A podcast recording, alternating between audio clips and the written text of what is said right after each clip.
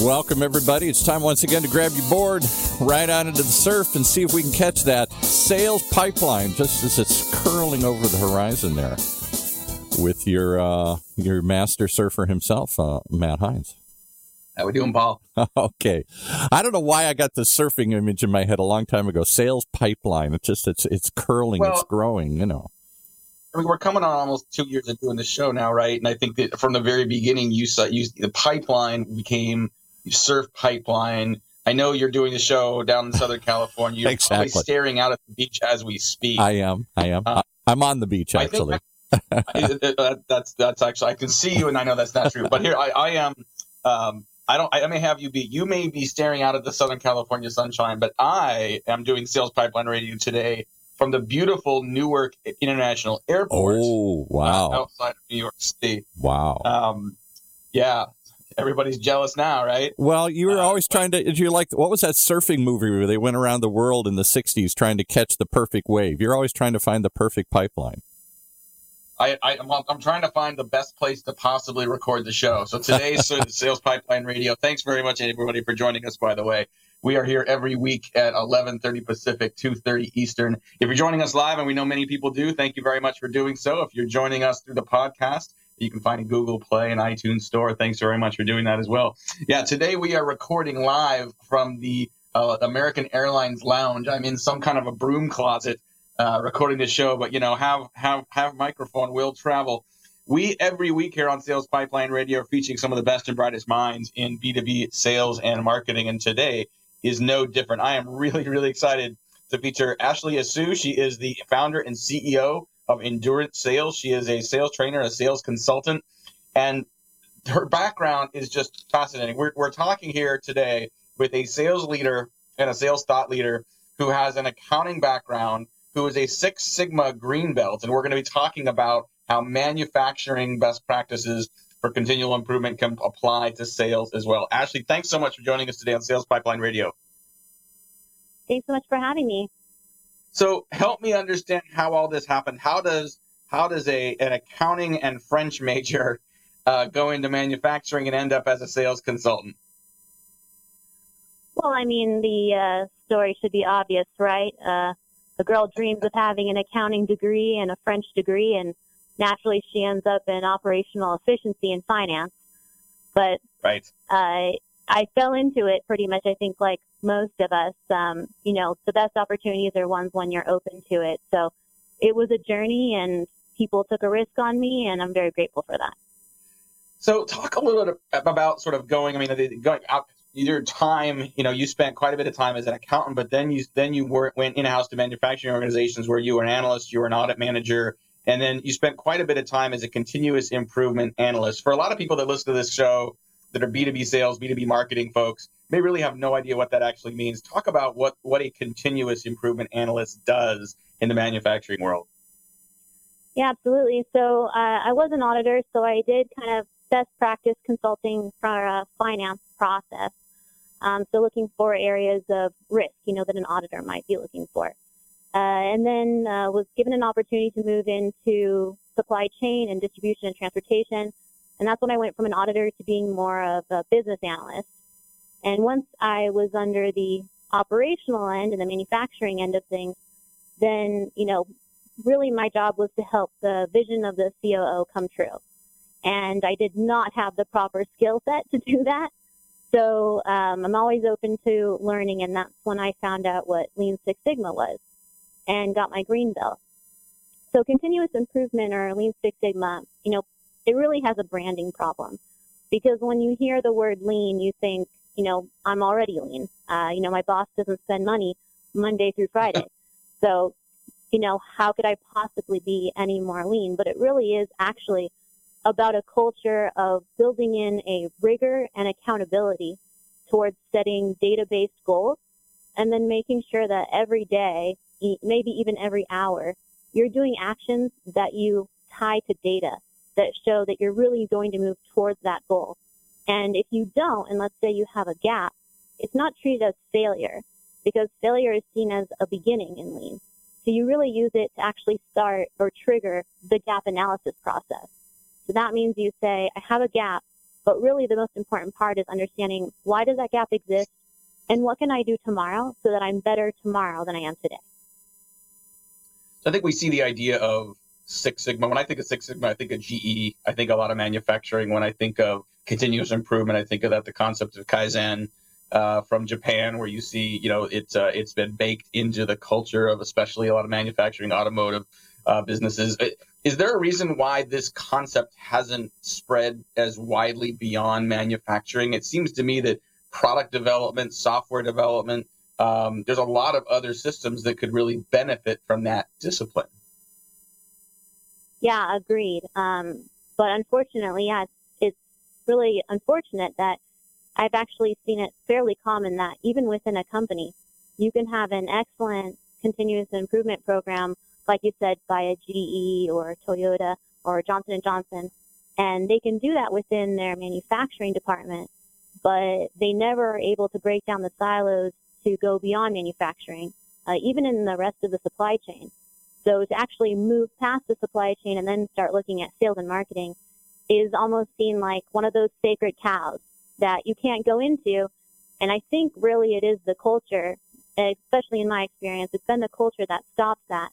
Because if you see what you do as an art and not a science or as it cannot be improved upon, then really continuous improvement is trying to solve a problem you don't believe you have. Interesting. So, you know, you spent a lot of time in house doing this work. You started consulting a couple years ago uh, for broader business business teams, and you know, talk a little bit about the path of going, you know, from in house to then starting your own business. I mean, I obviously I know from first firsthand experience that can be both exciting and terrifying. But what was that path for you? Why did you decide to to kind of leave the corporate world and go out on your own? Uh, well, exciting and terrifying pretty much sums it up. uh, it's definitely the most fun I've ever had, but, uh, you know, I have a little bit of a sick idea of fun, uh, because I really love struggling.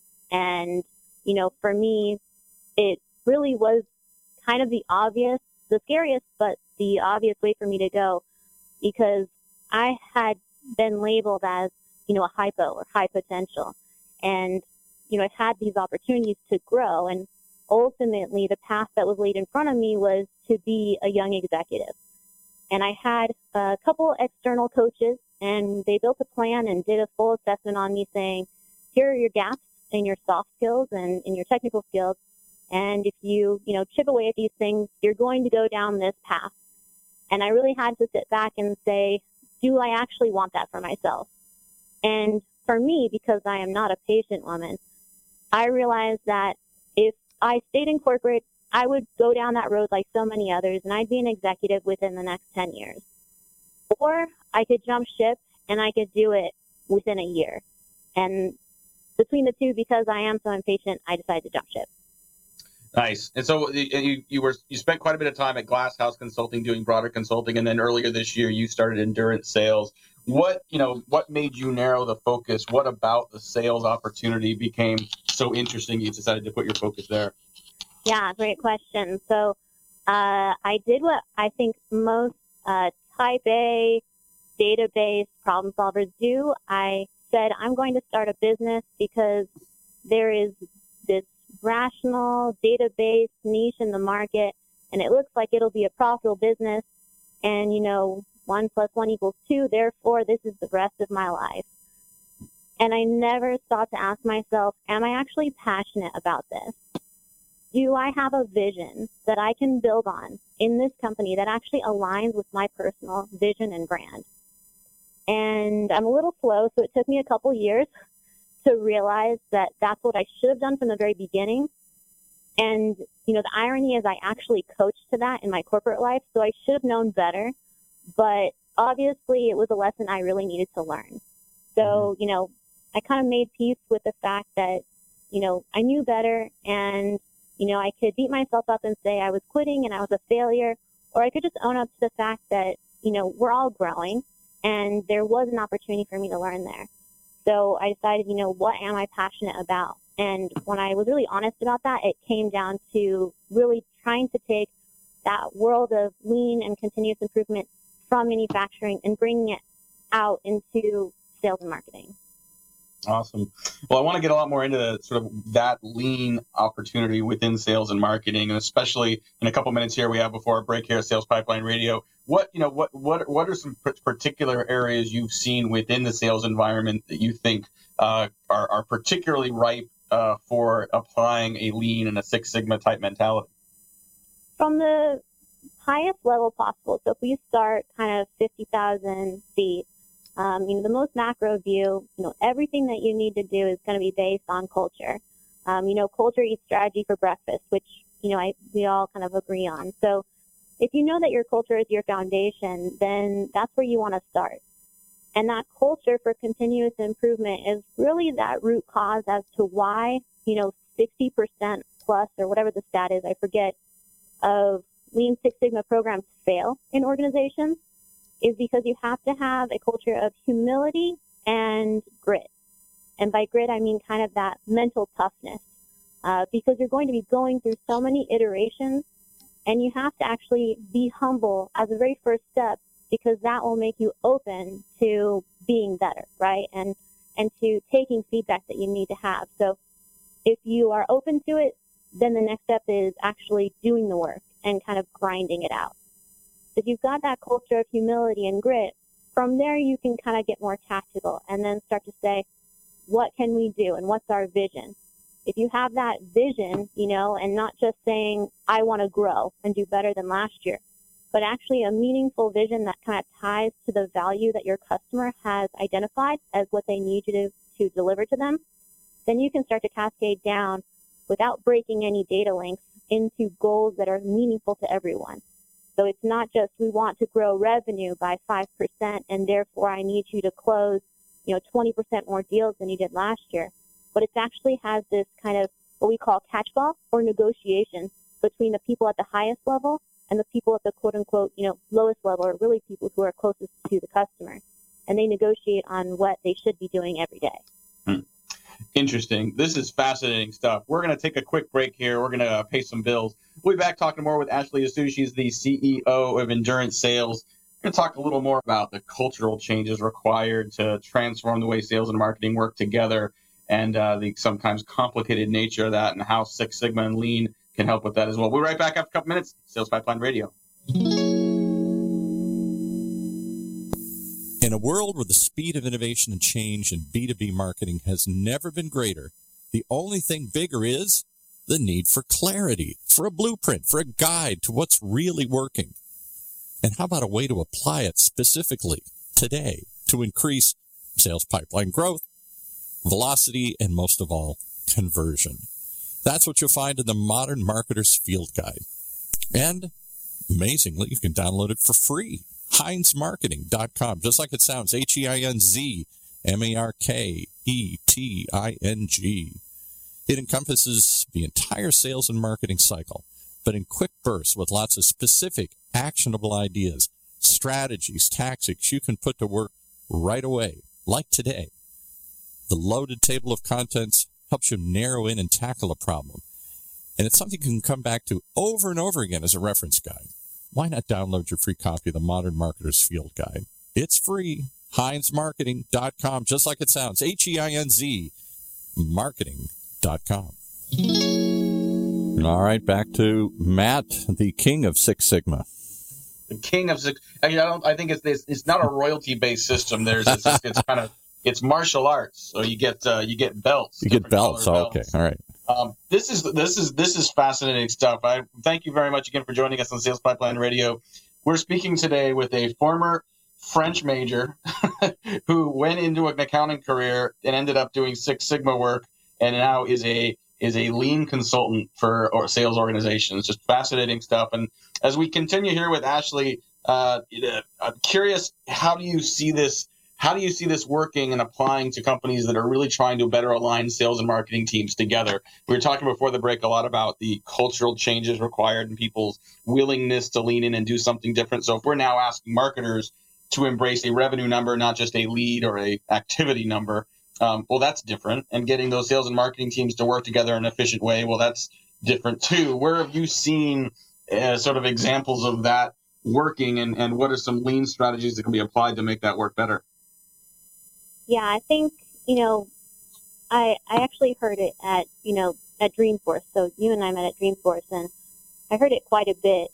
There's a different perspective among certain sales individuals and we'll say philosophy where the job of a salesperson is to educate. The opposite perspective from someone who has a culture of humility and grit would say that my job is not to educate, it's to listen. Because if you're coming from a stance of humility or you're leading with humility, you understand that the person who's actually the expert at the problem is the customer. So for me, I say that my customers are going to be sales and marketing people because they're closest to the problem. And my job is to listen to how they feel or frame that problem. So I might know the actual root cause because I'm a lean person, but if I don't use their language and I don't empathize with the way they feel it manifests in their everyday life, then we'll never be able to bridge the gap between us. So I, that's kind of the journey or the, where I'm at in my journey right now is how do I change from the way we've always traditionally done lean? And I'll tell you every Japanese term and my expectation is you learn my language and then you learn my tools, and then you change your culture, and then you change your habits, and I essentially run you through this change curve, you know, every day for, you know, years. Or instead, if I want to do this faster, I will meet you halfway and learn what are your gaps, and then listen to you so we can get on the same page as how we're going to close them together.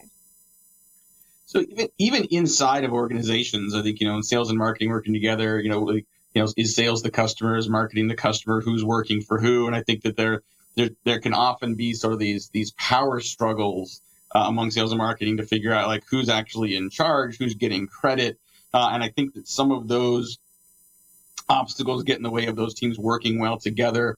Where have you seen companies dig in on that well, where they're not? It's and, and this is different than that external perspective of well, the customer is actually the expert in spending time listening. How do you turn that inward to help organizations get better at managing just their own operations and, and efficiency internally?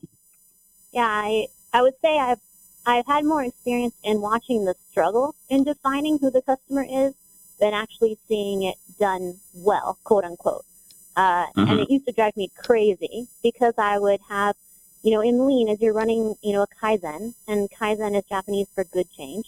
You can think of it like a boot camp you know, you're leading the event and then I would have a sensei who'd be watching me to give me real time feedback to make sure that I was, you know, bettering my sensei skills because I was a sensei in training. And I used to look at him because it would drive me crazy. I'd be so uncomfortable watching everyone struggle trying to define who the customer is. But the struggle is actually part of the process because at some point you have to understand who the customer really is and who's paying the bills is who the customer is.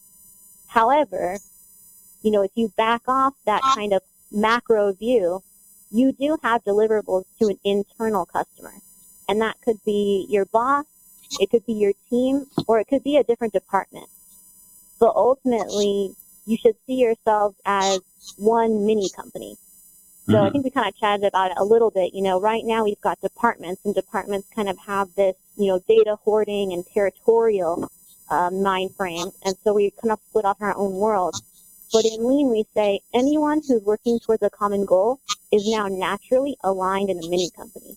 So you have the freedom to reach that goal however you want to experiment. But everything you do helps each other get towards the one goal.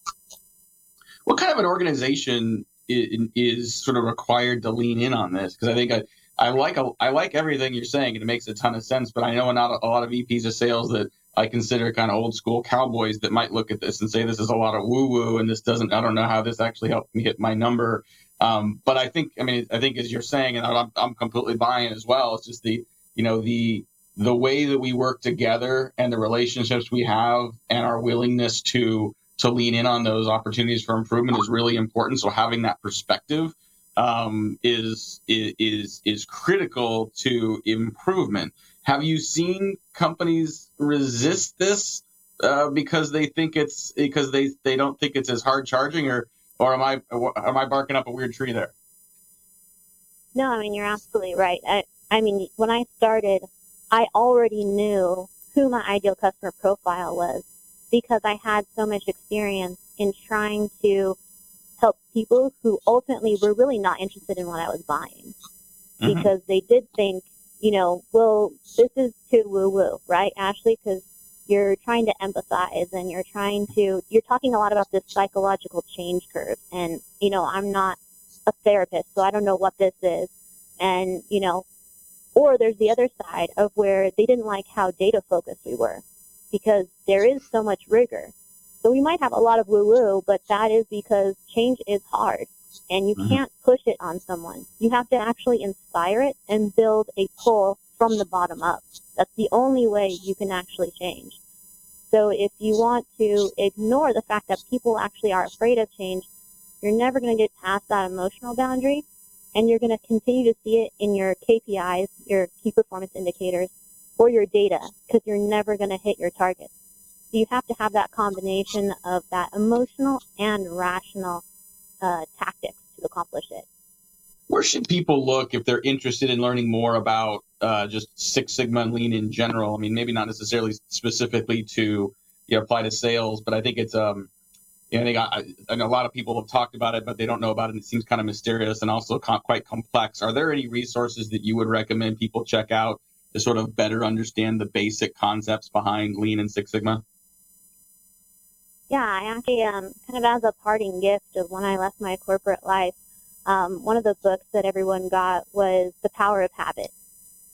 So, you know, if you're not comfortable with Lean Six Sigma or you think it doesn't apply, essentially a process is a habit cycle. And we all have habits. So if you read The Power of Habit, I think it'll kind of start to break it down and you can start to understand that we're really just talking about triggers, activities, and rewards. And if you want to change those triggers, activities, and rewards, there is a very specific and standardized way that we have to do that as humans. Uh, and I know that you know you you're based in Salt Lake City. I know that you are doing some boot camps uh, for businesses there too. Talk a little about the boot camps and if people are interested and around, uh, how can they get involved? Yeah, so we're all about experimentation and A/B testing. Um, if anyone is a fan of running Lean or the Lean Startup, um, Ash Maurya did this, where he ran boot camps as a way to build his alpha manually uh, and to essentially get data points on what wasn't working in the process and what was. So in the same spirit of that, I have my first boot camp that I'm offering. I'm just going to limit it to um, 10 individual people here in the Salt Lake City area. Um, it will be a live boot camp. So if you're here, I'm a local, then um, that's for you, and we're going to go through that. And, uh, you know, we're open to how we're going to design it. So it'll definitely be a conversation, but the deliverables will be that we'll be able to actually um, get you an ideal customer profile and a process for refining that, as well as mapping out your sales process, and then we're going to optimize that for you as well. If people want to learn more, if people aren't in Salt Lake City but want to learn more about you and your perspective and uh, and more about applying lean strategies to to the sales process, where can they learn more about you? Oh, right now they can uh, find me on LinkedIn and uh, they can send me an email. Awesome. And we'll make sure we've got those links in our in the uh, notes of the podcast that we publish here very soon. Last question for you, Ashley, that we ask all of our guests: If there was a Mount Rushmore of sales, and I know that you, your career has spanned a variety of different uh, different uh, areas and focus areas, but in your sales education, if you can think of the people that have influenced you the most, you know, they may be uh, people that you have worked for, worked with. They could be people that you've read and uh, sort of you know, have been um, sort of experts you read from afar. But if you could pick, you know, two or three people that would be on your Mount Rushmore of sales, who would that be? Uh, that's a good, that's a good question. Um, all right, this might be a weird answer, but I mean, you're talking to a girl who has a French degree and now she's in sales. So um, I'd have to say that because I am someone who practices humility, uh, that most of the people that I look up to or try to practice to be more like them uh, would never agree to be on a Mount Rushmore because they would see it as too vain. Well, there you go. That's Paul. That might be the best answer we've ever had to that question. Fantastic. Well, I really want to thank you, Ashley, for joining us today. It's a fascinating conversation. Uh, if you want to learn more, definitely check her out online. Uh, we'll put links in our call in the uh, podcast notes. Speaking of podcast notes, Paul, If you like this episode and you want to hear it again, you want to share it with some of your colleagues, definitely check out salespipelineradios.com. Every episode of this broadcast, past, present, future at salespipelineradios.com. We'll have a recording up there in a couple days. We will also have a summary of this great conversation with Ashley up on our website at heinzmarketing.com. Join us next week and every week, Thursdays at 11:30 Pacific, 2:30 Eastern. We've got some great guests coming up to finish off the year and some surprises coming up for 2018. For my great producer, Paul, this is Matt Heinz. Thanks for joining us on Sales Pipeline Radio. You've been listening to Sales Pipeline Radio, brought to you by Heinz Marketing and the Funnel Radio channel for at work listeners like you.